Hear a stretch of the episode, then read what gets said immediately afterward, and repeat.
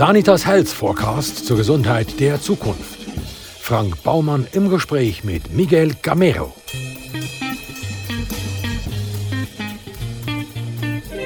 Miguel Camero ist Beatboxer, Beatbox-Entertainer und Beatbox-Lehrer. 2004 wurde er an der ersten Schweizer Beatbox Battle in Biel mit dem Titel Best Show 2004 ausgezeichnet. 2005 durfte er in Leipzig an der ersten Beatbox-Weltmeisterschaft teilnehmen, bei der er sich erfolgreich in die Top 8 der Welt und somit ins Viertelfinale durchbeatboxte. Und er ist ADHS-Coach. Miguel, du hast selber ein schweres ADHS. Wie merkt man, ob jemand ein ADHS hat? Äh, wie man das merkt, also bei mir ist es ganz extrem gewesen, und das geht glaube ich auch vielen ADHSler so. Ich habe mich als Kind ähm, extrem anders, also, also wie soll ich sagen, ähm, ich habe gemerkt, ich, ich bin nicht normal. Ich habe gemerkt, etwas stimmt mit mir nicht. Das war so ein Gefühl, das ich meine ganze Jugend und Kindheit eigentlich hatte. Genau. Und einmal auch heute noch. Ja, genau. So das Gefühl, etwas stimmt mit mir nicht, ich bin anders als die anderen. So. Das war so das erste Indiz. Gewesen. Und, Wie alt bist du? Ähm, eigentlich schon ab dort, wo ich irgendwie auch können denken oder bewusst oder, oder das Bewusstsein hatte. So ab dort, ab dem Alter eigentlich. Sehr, sehr früh. Und äh, ich war sehr aggressiv, gewesen, ich war sehr verhaltensauffällig. Gewesen. Ich, bin, ich musste die erste Klasse wechseln, weil äh, ich auf Kind losgegangen bin. Ich habe Kind belagert. Ich war unkonzentriert, gewesen, wild ähm, und musste die Schule wechseln. Ich bin ja dann als Kind auch äh, zweimal glaube äh, bei einem Kinderpsychologen gewesen, Abklär Abklärungen machen mit so Rorschach-Tests und so und so Spielereien und so. Und ich mag mich noch erinnern, dort hat der, der eine Psychologe oder Kinder, Kinderpsychiater, ich weiß nicht mehr genau, was es genau war, auf jeden Fall hat er gemeint, ähm, der Miguel ist eigentlich ganz normal, er ist einfach anders. So, das, habe ich, das ist mir geblieben. Und ähm, ja, ich habe dann auch Sachen gemacht im Alltag als Kind, wo einfach für mich auch heute noch wie abartig sind und rätselhaft, warum ich das gemacht habe. Also ich nenne jetzt mal ein ganz extremes Beispiel. Ich habe mal äh, mit einem Bub, ich bin in einem Kinderheim aufgewachsen, zehneinhalb Jahre lang, und äh, einem Bub in dem Kinderheim habe ich, also der ist mir entgegengelaufen und ich habe ihm einfach volle Pulle im Bauch hineingeboxt wir haben keine Konversation vorher, wir haben nicht diskutiert, wir haben nicht gestritten, gar nichts. Der hat mir nichts gemacht, der ist mir einfach entgegengelaufen. Und ich habe ihm voll im Bauch rein.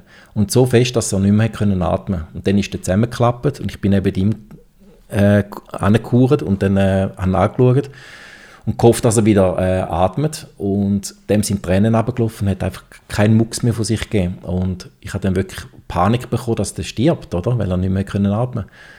Und in dem Moment, ich vergiss da nie mehr, habe ich mir überlegt, Miguel, wieso machst du so etwas? Wieso machst du das?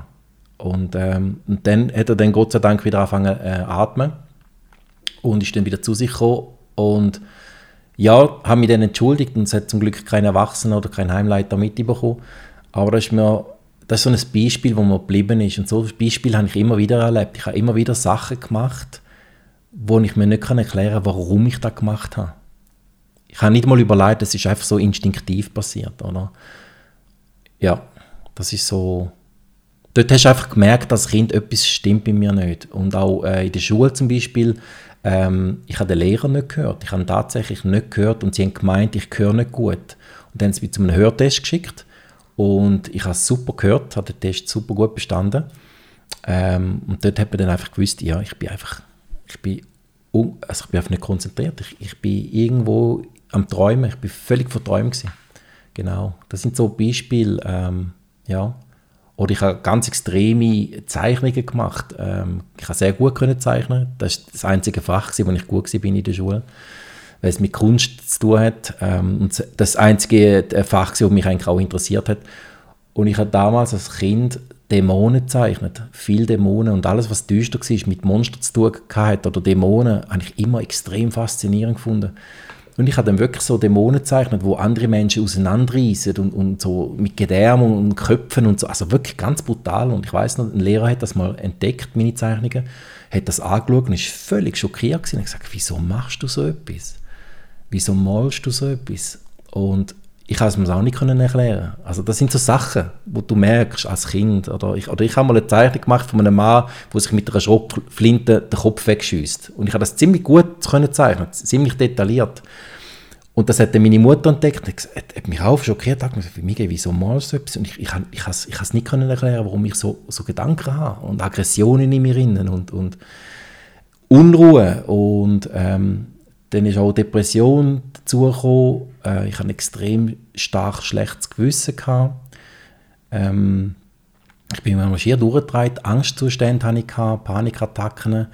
Und ich konnte mit niemandem darüber reden, weil es niemand verstanden hat. Niemand hat gewusst, was ich kann. Ja. Und das ist so, ich bin allein durch, durch das durch dann schlussendlich. Und ähm, ja, das ist so dort habe ich gemerkt, etwas ist mit mir. Also sind ja die Lehrkräfte völlig überfordert gewesen? Ja, es ist ja damals, ADHS ist ja dort noch kein Thema gewesen, sondern äh, POS, das ist glaube ich psychoorganisches Syndrom. Das ist sehr ähnlich wie ADHS. Und ähm, ja, die Lehrer sind natürlich völlig überfordert gewesen. Also ich weiß, all meine Lehrerinnen und Lehrer haben mich gehasst oder wirklich nicht gern gehabt, außer eine. Und äh, die hat auch Mühe gehabt mit mir, aber die hat einfach ein Herz am richtigen Fleck gehabt. Und ähm, die ist sehr einfühlsam gewesen. und das ist auch die einzige Lehrerin, die ich ernst nehmen Und das ist auch die einzige Lehrerin, die an mich geglaubt hat und mich immer wieder aufgebaut hat. Ja, das ist eine ganz gute Lehrerin gewesen, genau. Aber sonst sind alle anderen haben mich regelmäßig vor die Tür geschickt, regelmäßig. Manchmal haben sie mich sogar bestraft, obwohl ich nichts gemacht habe, genau. Ja. Jetzt gibt es ja Kinder, die einfach so zappelig sind und, und nicht so klare Auffälligkeit aufweisen, wie das bei dir der Fall war. Genau. Wo zieht man denn jetzt Grenzen zwischen ADHS und äh, sehr lebhaft? Also ab wann sagt man, es ist ADHS und ab wann nicht? Ja. Also das sind ja verschiedene, ADHS ist, ist ja äh, ein Begriff für verschiedene Symptome und ähm, eben das Unruhige, die innere Unruhe, ähm, zum Beispiel äh, Schlafstörungen, Zappelphilipp, ähm, träumerisch sein, ähm, hypersensibel sein, das bin ich auch. Also, das, also ich, ich habe das hier testen lassen und ähm, ich erfülle jede, alle Kriterien. Also ich, habe, ich bin zu 100% ADHSler und, und äh, ja, es ist schwierig zu sagen, wer hat jetzt ADS und wer nicht, aber wenn man so mit jemandem redet, und dem seine Geschichte lost und dem seine Symptome ähm, oder ja, seine Symptome hört, dann, dann kann man re relativ schnell oder einfach jetzt für mich herausfinden, ja, sehr wahrscheinlich ADHS oder eher nicht. Genau, also dass ein Kind mal zappelig ist, dass ein Kind mal verspielt ist, verträumt ist oder, oder irgendwie nicht folgt, ist ja normal. Aber es gibt ja dann wie eine Grenze, wo es dann nicht mehr normal ist, wenn es dann so regelmäßig wird und, und dann so ähm, ja, nicht besser wird und, einfach extrem. Weißt du, was ich meine? Ja, ja. Also eigentlich die Summe der Ereignisse. Ja, genau. Wie findest du denn jetzt raus, also wenn, wenn jetzt zum Beispiel jemand zu dir kommt und den Verdacht hat, dass er oder sie ein ADHS haben könnte, wie findest du denn raus, was Sache ist? Das Gespräch führen. Also ich, ich, ich habe recht viele Leute, die zu mir kommen und sagen, hey Miguel, ich, ich glaube, ich habe auch ADHS. Und dann sage ich mal, ja, erzähl doch mal, was, was sind so deine Herausforderungen oder wie lebst du so und, und wie war deine Vergangenheit gewesen? Und dann fangen die an zu erzählen und dann sage ich, ja, genau, ah, ja, ja, ich auch, ja, ah, das auch, ah, das auch. Und so kannst du es, so anhand von, von diesen Berichten, äh, kannst du dann herausfinden oder finde ich dann heraus, ja, sehr wahrscheinlich ADHS oder äh, nicht ADHS. Weißt du, was ich meine? Ja, das ist also der Unterschied zu einem Psychiater. Also du hast es nicht studiert, du hast es. Richtig. Du weißt also aus eigener Erfahrung, was ADHS ist. Ja, genau. Jetzt kommt natürlich Richtig. die Frage, was kann man gegen ADHS unternehmen? Hm, man kann recht viel machen. Ähm, Selbstreflexion ist extrem wichtig und man muss Strategien entwickeln für sich selber. Ähm, man muss so lange forschen und ausprobieren, bis man den richtigen Weg für sich selber findet. Was mir nützt, muss nicht zwingend jemand anderem nützen. Jeder Mensch ist individuell und jeder, der ADHS hat, auch.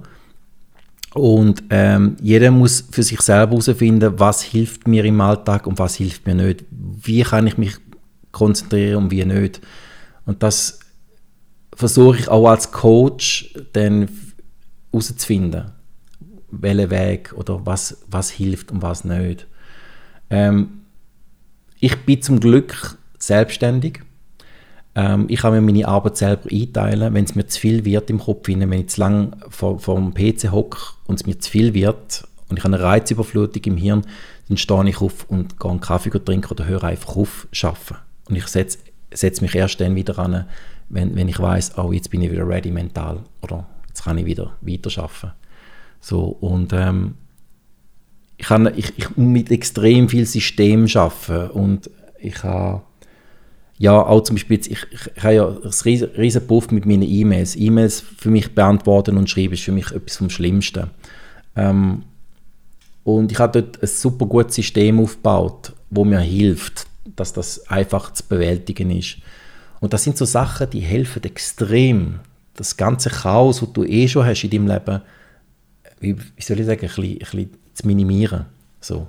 Das, sind so, das ist jetzt ein Beispiel von vielen Sachen und das kannst du überall machen. Dann kann man also schon mal festhalten, strukturieren Richtig. ist eine ganz wichtige Strategie.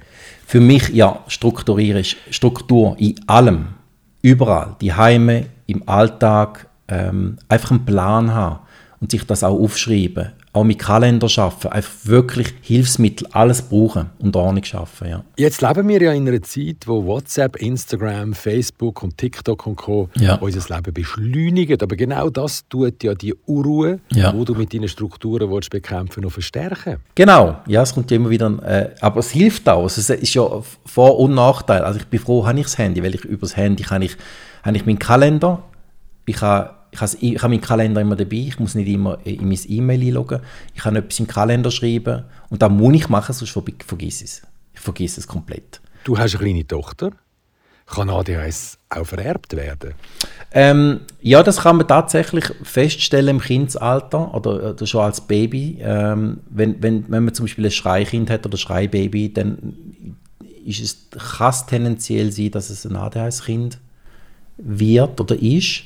Ähm, und ich glaube, ja, es ist vererbbar. Es ist äh, auf jeden Fall, ja. Das ist, glaube ich, auch so erwiesen. Und hat deine Tochter Anzeichen von ADHS?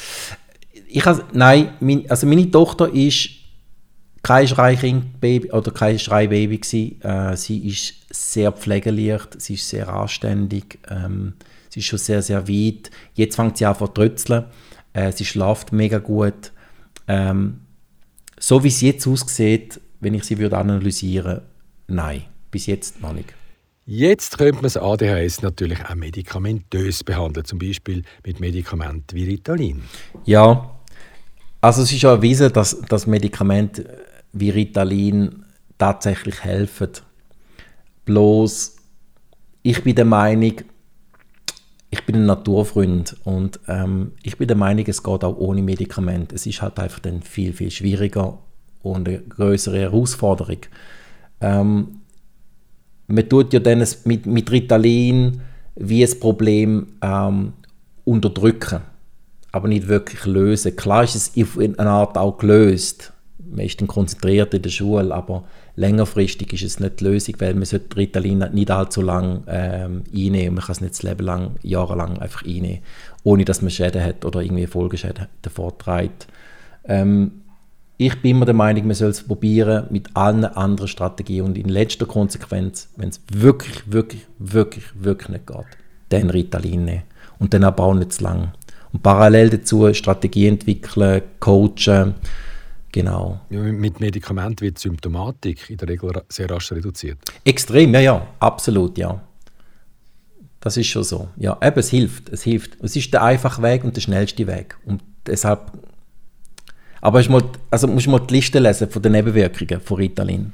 Kann sich ADHS dann auch verwachsen? Wie, wie meinst du das? Also, dass es, wenn man älter wird, plötzlich nicht mehr da ist? Habe ich jetzt noch nie gehört. Habe ich jetzt noch nie gehört. Spüre ich auch bei mir nicht. Es ist, der Umgang mit ADHS wird viel besser. Also eben, man entwickelt ja Strategien, man gewöhnt sich daran, man lebt viele Jahre schon mit dem äh, der Umgang wird besser und es wird ein bisschen einfacher. Aber dass es weggeht, habe ich jetzt noch nie von jemandem gehört. Also müssen wir als Laien daraus schließen, dass ADHS auch mit einer gezielten Medikamentierung nicht weggeht, sondern lediglich unterdrückt wird. Richtig, genau. Medikamente helfen überbrücken. Also es ist ja gerade so für die Leute, die studieren oder lernen oder irgendwie wichtige Prüfungen haben oder sich extrem konzentrieren äh, Für die ist hilfreich, aber du kannst das nicht das Leben lang einnehmen. Das, geht, das geht nicht. Du musst früher oder später musst dich mit dem auseinandersetzen und irgendwelche Strategien oder Wege finden, ohne Medikamente aus, auszukommen. Weil Medikamente sind nicht die Lösung, oder?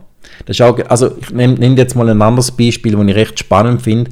Äh, Kopfschmerzen. Wenn du Kopfschmerzen hast, dann, dann ist das ja, du musst dir vorstellen, wie wenn ein Haus brennt. Und, und also wenn du Kopfweh hast, das Haus brennt und der Alarm sind die Kopfschmerzen, die du hast. Und mit, mit, einer, mit einer Kopfschmerztablette äh, tust du den Alarm aus, abstellen, oder? Aber das Haus brennt noch, oder? Das ist das Problem, oder? Und das, das ähnlich ist es halt auch mit, mit, mit, mit, Ritalin oder generell mit Medikamenten. Ich, ich bin der Meinung, es tut ein Problem unterdrücken, aber nicht lösen.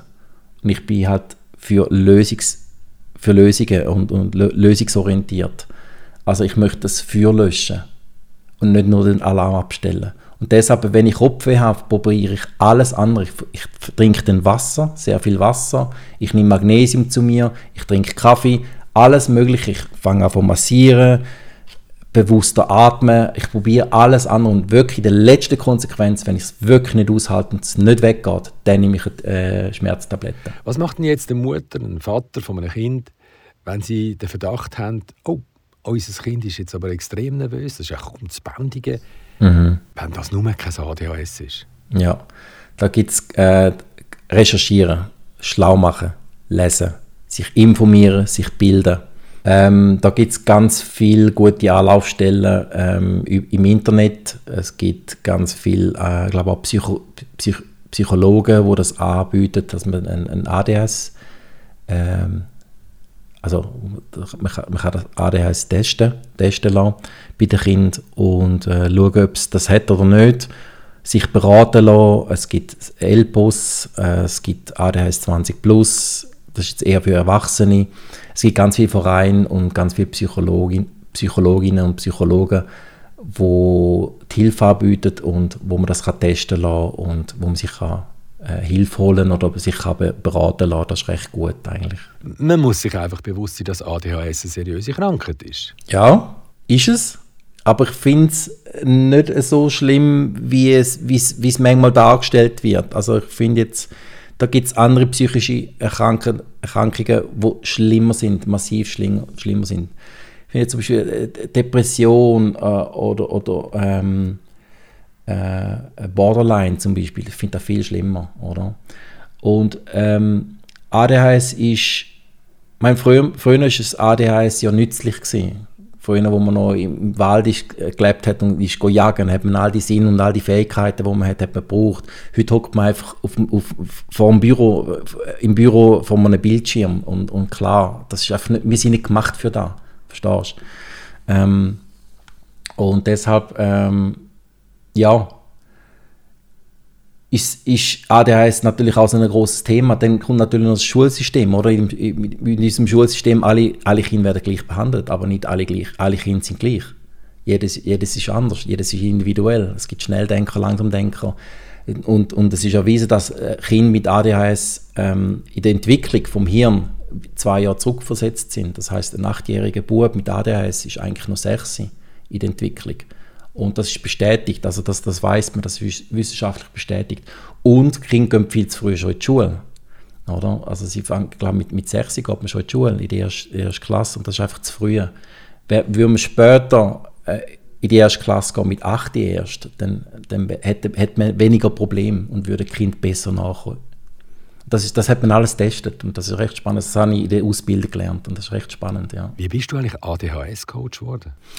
Ähm, ja, das ist spannend. Ich habe ähm, für den Verein Elbus ähm, habe ich einen Auftritt gemacht und das war ein ADHS-Auftritt, ähm, also genau, also ein Event für Menschen mit ADHS. Und dort habe ich dann einfach erwähnt, ja, ich, ich habe übrigens, ich, ich glaube auch ADHS und so, und habe so ein bisschen aus meinem Leben erzählt, und dann haben alle gesagt, ja, doch, sehr wahrscheinlich schon. Und dort habe ich es noch nicht abgeklärt. Und dann bin ich wieder gebucht worden dann hat mich die Veranstalterin gefragt, du könntest da Hättest vielleicht noch, nach, nach dem Mufti noch ein aus deinem Leben erzählen? Und so, ja, sicher, kein Problem. Und dann ähm, habe ich eben Sandra Amrein ähm, kennengelernt und Ursula Ammann. Und ähm, Ursula Ammann, ähm, sie ist auch Coach. Sie ähm, schafft noch, also sie, sie, macht die Ausbildung, die ADHS-Coach-Ausbildung, ähm, die ich gemacht habe. Ähm, habe ich am ICP gemacht, also Institut für christliche Psychologie. Und sie ist dort äh, eine der Studienleiterinnen. Und sie hat mir damals irgendwann am Abend mal ein SMS geschrieben und gesagt, Miguel, ich habe da eine super Idee. Ich mache die ADHS-Coach-Ausbildung und also ich biete die an. Und ich sehe dich in dem hinein und ich finde, das ist etwas, was du unbedingt machen musst. Und da habe ich zuerst gedacht, okay, wow, mega. Aber ich erfülle die, Anforderungen gar nicht. Also ich habe keine pädagogische Ausbildung, äh, ich weiß nicht, was du sonst noch brauchst. Auf jeden Fall ähm, habe ich die Anforderungen nicht erfüllt. Und dann hat sie gesagt, mal die erfüllst du. Und ich habe dann die Ausbildung machen und dann auch erfolgreich abgeschlossen. Genau. Was hast du eigentlich gemacht, bevor du im 2019 die Ausbildung zum ADHS-Coach gemacht hast? Ähm, ich war ja 13 Jahre Briefträger. Gewesen. Parallel dazu habe ich Musik gemacht. Ich bin ja Beatboxer beruflich, hauptberuflich. Ich bin Entertainer, ich bin auf der Bühne und mache Beatbox-Shows seit 15 Jahren. Und ähm, zuerst bin ich, also seit 2010 bin ich selbstständig als Beatboxer, als Musiker. Irgendwann ist dann mal äh, die Musikschule, also die Schulleiterin von der Musikschule auf mich zu und hat gesagt, Miguel, hey, ich würde das auch gerne an unserer Musikschule anbieten, hättest Interesse. Und auch dort habe ich die Anforderungen nicht erfüllt. Ich habe weder eine pädagogische Ausbildung noch ein Musikdiplom, aber habe trotzdem dürfen als Musiklehrer an der Musikschule arbeiten. Und kurz darauf habe ich den Nachfrage von der Jugendmusikschule Winterthur bekommen und habe dort auch noch dürfen arbeiten. Dann ist Rapperswil gekommen und dann bin ich Musik, also Beatbox-Lehrer und Beatbox-Entertainer und das habe ich eigentlich, das, eigentlich so, sind so meine zwei Hauptberufe. Genau. Und das ADHS-Coach ist dann 2019 neu dazugekommen. Du, ich gehe davon aus, dass du als Briefträger nie an der Haustür geläutet hast. Wieso? Das ist doch jetzt eine Unterstellung. ja, ich nehme doch an, dass du nicht geläutet, sondern vor der Tür Beatboxet hast. Alles andere würde mich jetzt enttäuschen. Ja, also ich, ich habe sogar, es gibt, gibt eine Sendung, es hat mal auf äh, SRF 1 Leben live gegeben mit der Fabienne Pfamat, oder wie die geheißen hat, ich weiß nicht mehr genau ganz eine coole Frau. Ähm, und die, ich bin dort eingeladen worden äh, in die Sendung und die haben gefilmt den Tag lang, ich, dem, ich als Pöstler draußen und am Beatboxen. Der singende Briefträger hat dann den Titel geheißen, obwohl ich eigentlich Beatboxed habe. Und dann, äh, es ist schon so gewesen, ja, ich habe während der Arbeit immer Beatboxed. Und sobald die Leute rausgekommen sind, habe ich so ganz leislich oder gerade aufgehört. Und manchmal haben die Leute auch ein bisschen komisch geschaut. Aber ich habe immer gelüht und ich bin nicht sofort weggerannt. Das habe ich nicht gemacht. Ich bin ein guter Briefträger. Gewesen. Nicht der schnellste, aber ein guter. Hast du denn auch schon mal einen Hund bissen? Ob ich einen Hund bissen habe? Nein, aber mich haben schon zwei Hunde bissen. Tatsächlich, als Briefträger, du wirst von Hunden bissen. Das ist gar nicht selten. Das ist mir zweimal passiert. Und jetzt immer geheißen, ja, der beißt nicht, der beißt nicht. Bam, bissen. Zweimal. Und das tut weh. Das tut richtig weh. Eben, da wäre doch so ein kleiner Revanche-Biss völlig okay. ja, ja sind, sind vor allem, ich hätte, die, die Hunde sind so klein gewesen, ich hätte die können vertrampeln Wenn wir jetzt mal in die Zukunft blicken, wie wird sich die Behandlung von ADHS-Patienten verändern? Wird es neue Methoden, neue Techniken oder neue Medikamente geben oder ist soweit alles erforscht und keine neue Lösung in Sicht? Äh, da kann ich, kann ich dir fast nicht beantworten. Also erstens mal bin ich als ADHS-Coach ähm, eher wenig tätig. Also ich mache das wenig nebenbei. Ich bin wirklich hauptsächlich Musiker auf der Bühne und äh, Beatbox-Lehrer regelmäßig. Und das Coach ist etwas, was ich nebenbei mache. Und ich habe nicht viel, wo ich coache zurzeit. Immer wieder mal jemand. Bloß meistens endet das oft ein bisschen unglücklich. Ähm, tatsächlich ist es so, dass ein riesiges Problem, das ich bis jetzt erlebt habe, die Eltern sind. Nicht nur das Kind, sondern die Eltern. Und das ist sehr, sehr spannend. Also, es ist eben nicht nur ADHS-Coaching, ich tue nicht nur das Kind coachen, sondern ich muss auch die Eltern coachen.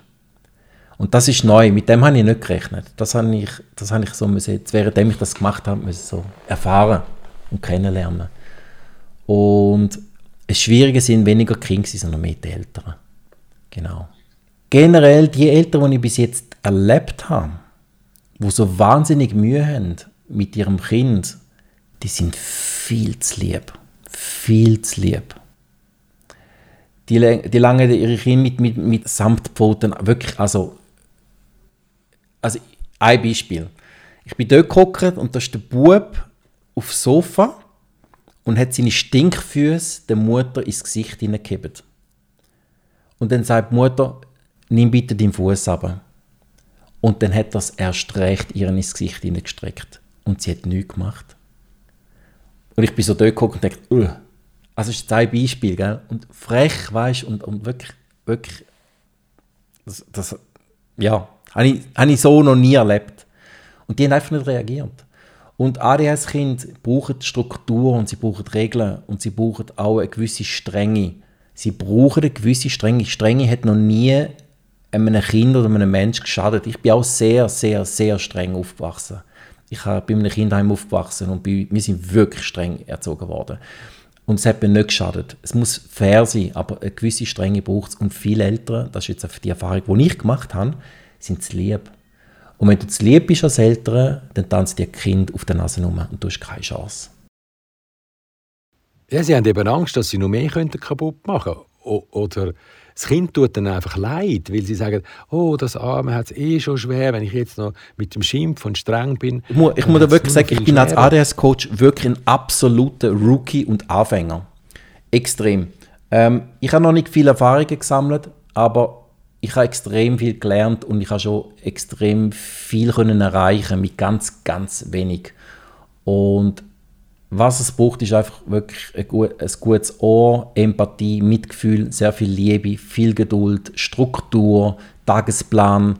Es sind ganz viele Sachen, so ganz einfache Sachen. Also ein anderes Beispiel, äh, der eine habe ich gefragt, ja, was macht denn der Bub, wenn er heimkommt? Ja, er gamet. Okay, ist ja nichts Schlechtes, also er soll ja gamen.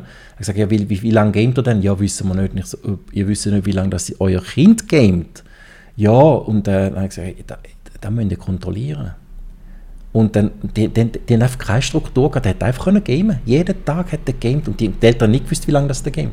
Und der hat sogar über Mittag gamet. Der ist von der Schule heimgekommen, hat gamet und ist dann mit dem Kopf wieder in die Schule. Und klar kommt man dann nicht nach und ist überfordert, ist hier permanent überfordert. Er hat gesagt, es kann nicht sein, dass ein Kind über Mittag gamet.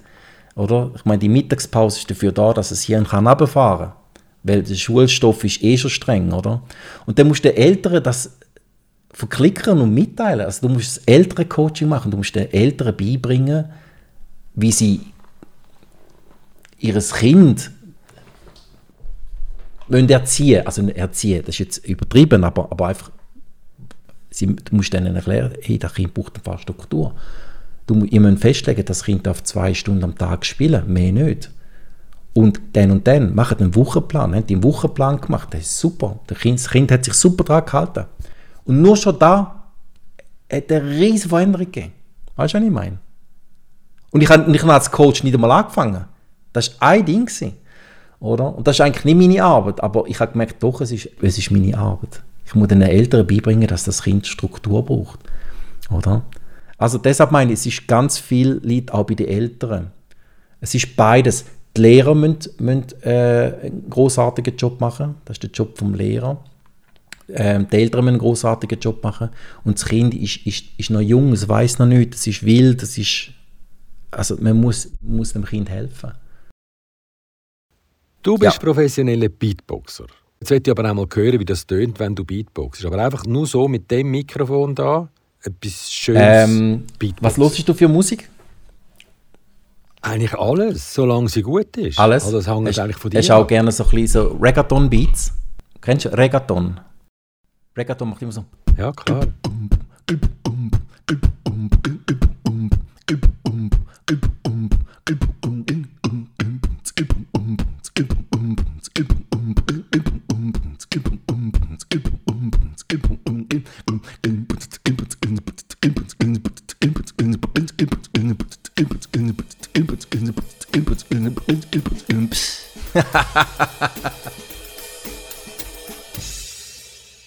Der Miguel Camero.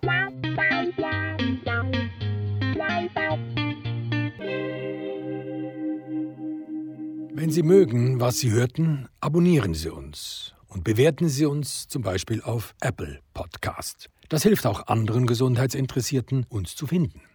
Und neu sind wir auch auf Instagram und YouTube, wo wir noch mehr Infos zum Thema teilen. Ja, und den Bestseller Sanitas Health Forecast, den gibt's überall dort, wo es gute Bücher gibt.